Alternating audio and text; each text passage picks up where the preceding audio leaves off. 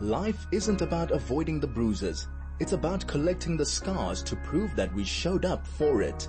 Join Nikki Seberini for the next hour as she explores heroism through illness. There is a warrior inside each of us. This is Lifelinks with the DL Link. Lifelinks is a funding initiative of the DL Link. I'd like to welcome Yael Olwyn and uh, Talia Gritzman onto the show. Yael, Talia, welcome, welcome. Thank you so much for joining us. Thank you for having us. Thank you very much. So, so I'm, I'm not sure who I'm talking to. I'm, so I'm going to say your name first and then we'll go ahead. Um, I'm going to start off, um, with you, Yael. You, um, were, you were brought up in Cape Town. You are a B'nai Akiva person. You went to Israel. You studied and you decided to make Aliyah. And that was that. You've been living in Israel ever since. Um, an occupational therapist. Am I correct? Correct. So Yael, I mean, for everybody, the world just turned upside down last year. All of us, uh, retracting into our homes, life just changing. But you really had such a double whammy because not long after that um, lockdown, you were diagnosed with breast cancer. Perhaps you can just um, fill us in. How, how, how did that unfold? Okay, so I'm just going to start by saying sorry about my voice. It doesn't usually sound like this. It's allergy season in Israel right now. So you yeah. sound you sound quite sexy actually. It sounds wonderful. Go ahead. Thanks. Um, okay, so yeah, it's been quite a year. I mean, I think it starts exactly what you were saying in, in you know, when the COVID-19 pandemic started in Israel, we were all thinking it's not going to come to us. It's not going to come to Israel. It's summer soon. It's going to, you know, the heat will make the COVIDs go away, whatever we thought. And, uh, and over Purim, we, with friends, we enjoyed ourselves. And then the day, the next day we were in lockdown, uh, Yeah. kids at home, my husband actually went into quarantine in another apartment by himself. So I was with my three children alone. And that was the beginning of the COVID journey. So that was March. And then there was Pesach and we were still in lockdown. I went back to work for two weeks. I work all for special ed. Um, I'm an occupational therapist there. I went back to work and I was there and we were zooming and it was weird, but okay. Two weeks later, my husband and I were talking one evening and he said, I feel something. What's going on? What is this? And I said, I don't know. I'm sure it's nothing. Usually we're the opposite. Usually I think of, um, all the things that could go wrong. But yeah, so he, he said, let's go check it out. So I went to go check it out with my, um, GP here in Israel. She's great. She's been helping me through this whole journey. And then I went for diagnosis scans and tests and everything. And it turned out a week later that it was um, invasive ductal carcinoma. When you're diagnosed, you're looking for connection, you're looking for support, you're looking for a team of people. What was that experience like? And, and what was it like in Israel? Were doctors readily available? How, how did that unfold for you? So I think in the beginning of the pandemic, um, especially when people weren't sure what was, you know, putting, um, a lot of clinics were closed. A lot of diagnostic clinics were closed. They weren't, um, I mean, obviously my surgery was um, essential, but they weren't doing, you know, no one was going to hospitals. No one was getting their checks because everyone was, you know, staying home, trying to stay safe. When you say, you know, making a connection with people, I have never felt so loved and so um, close to people and to the world even though I hardly saw like, you know, personal faces one on one. Um, obviously I saw my doctors. They were all open functioning. I could only go. They limited us to, um, one person accompanying us to all doctors or chemo or, you know, all the treatments. Thank God for social media and, uh, neighbors and everything. I still was able to be in contact with a lot of Yeah, it's incredible. It's incredible that that's what you say. As you say, this technology has allowed us to connect. Look at us now. I mean, there you are in Israel. I'm at my, uh, in my home and, and we're able to do this. Um, so, so you went for chemotherapy. You then had a single mastectomy. You then had radiotherapy with a lot of challenges along the way with, I know, an infection and you've got three children. Am I correct? Under the age of, of under the age of three and a half. How did you manage your emotional state? I mean, you talk about you were connected, but how, how did that pan out for you when you're not feeling so great and you've got these young children needing your attention? Yeah. yeah. So there's a lot to say about that. I mean, I really, it was We've had three lockdowns in the past year. Each one of them was two weeks plus. The thing was that through COVID, everyone was supporting everyone. Um, but especially once I reached out to my friends, um, with my new cancer diagnosis, you know, a WhatsApp group was made called Team Yael to like with a bunch of friends in South Africa and Israel, um, all just wanting to help, take care of kids, um, help me with my home, take care of my husband, um, make meals, everything just happened. Um, how have I, you know, how have I, how, how have I got through this year emotionally? I can tell you that a lot of things have helped um, with that as well. Um, I'm also very open about it. I think that the whole world needs to know that yes, you you can be strong and you can fight through this, but it's also so hard. Um, and it's just nothing like you you and you know you never think that you like the world thought we never you know the, the corona like COVID would never come to our country. So I never thought cancer would come to me. Um, cause you know, who does? But um, yeah. So, so with that, like, you know, all the help that I had, um, we were very lucky because my parents who live in Cape Town now, um, Alison and Howard if they came, they drove during the pandemic when flights weren't really happening. Um, we got permission. They drove to Johannesburg from Cape Town.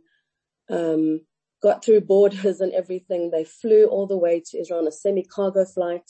Wow. Um, they quarantined for 14 days.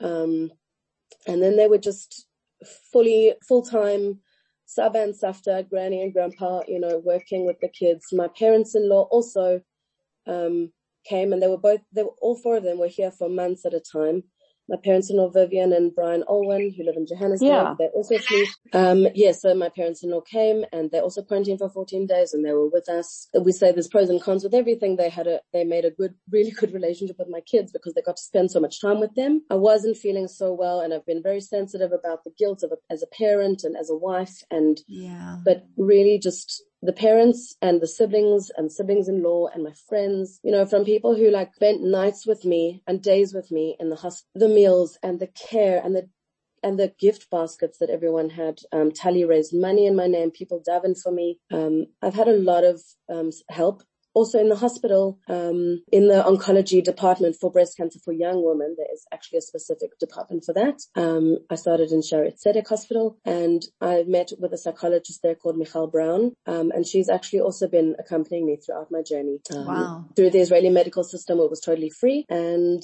and I've had, yeah, that the emotional side has been really important. A huge supportive um, system that you've got there, Yael, how blessed and how fortunate you are. So let me let me bring on Talia, who, as you said, um, decided to raise some funds and I know she cut her hair and she did incredible things and I, I think it's a, it's a wonderful story to share. So Talia, hello, hello and welcome. Hello. Hi. Thank you so much for having us. Listen, Talia, I think you are fantastic. I mean, it was in what, November last year that you decided to cut your hair. You made contact with the DL link. Tell us, tell us, you know, what, what that was like. You heard that Yael had cancer. This is a friend of yours from long ago. You You've shared one another's lives for a long time.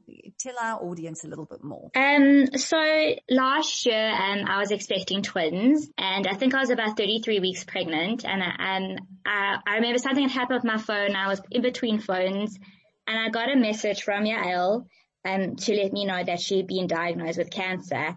And, and I remember I was saying this to Yael the other night that I just couldn't process it. And I, and then I swapped my phone back and I didn't have that original message and I came home to my husband and I said, Yael has cancer. And he kind of went, Yael who? And when I said, Yael Katzif. And it took me the longest time to process that this good friend of mine um, was going through this during COVID where the whole world was upside down, like you've already mentioned.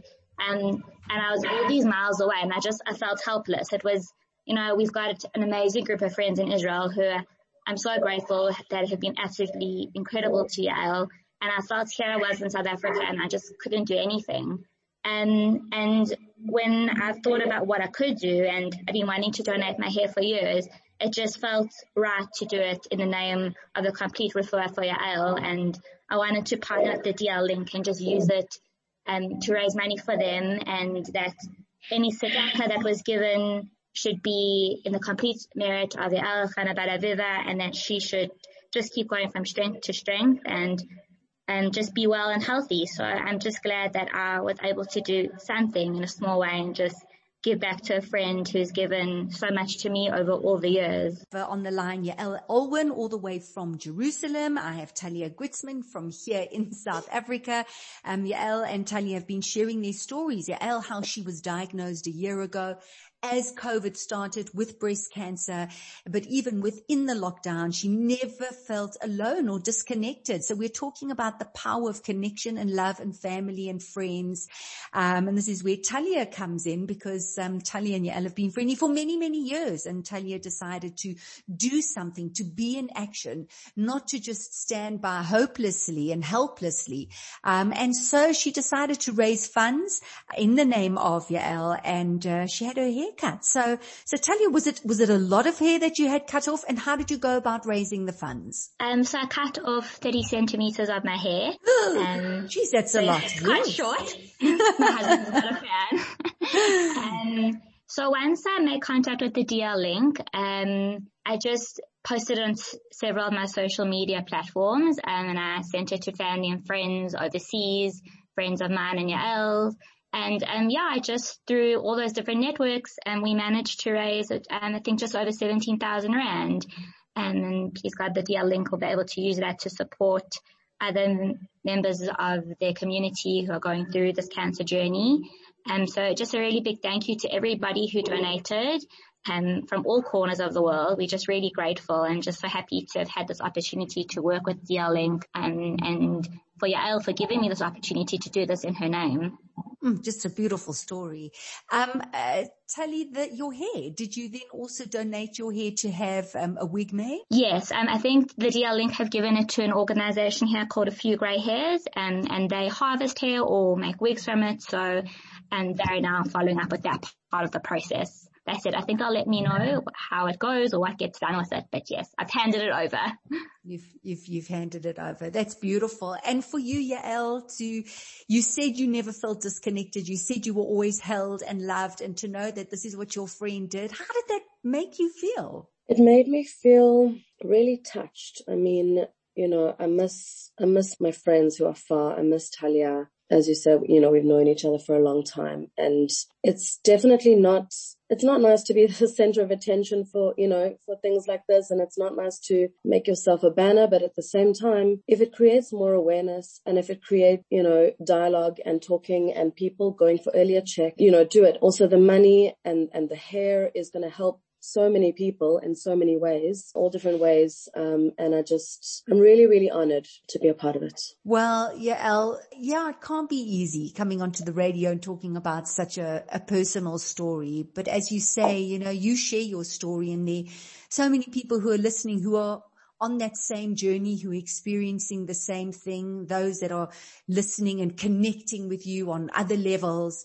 So we really appreciate it. We really do appreciate that you've taken the time to, to share your story with us. Um, thank you so much. How, how are you feeling now? How, what's, what's the road ahead? I'm feeling positive. I've started uh, hormonal therapy now for the next five years at least. So there's a few side effects that are not so wonderful, but I'm definitely taking advantage of all holistic treatments and thing that really helps because I think this process also teaches you how to accept help and ask for it and look for it. I'm not working I'm not back at work yet. Please God, I'll go back soon, um, in the right capacity and we'll see what, what happens. Thank you so much, El. We wish you all the best, um, and good health. Um, and thank you. once again, thanks so much. And Talia, thank you for your amazing, um, contribution and uh, also for inspiring those who are listening. Terrible to have to stand by and watch and when you can actively do something how incredible. Everyone benefits. So thank you so much. Yael Olwyn and Talia Gritzman, thank you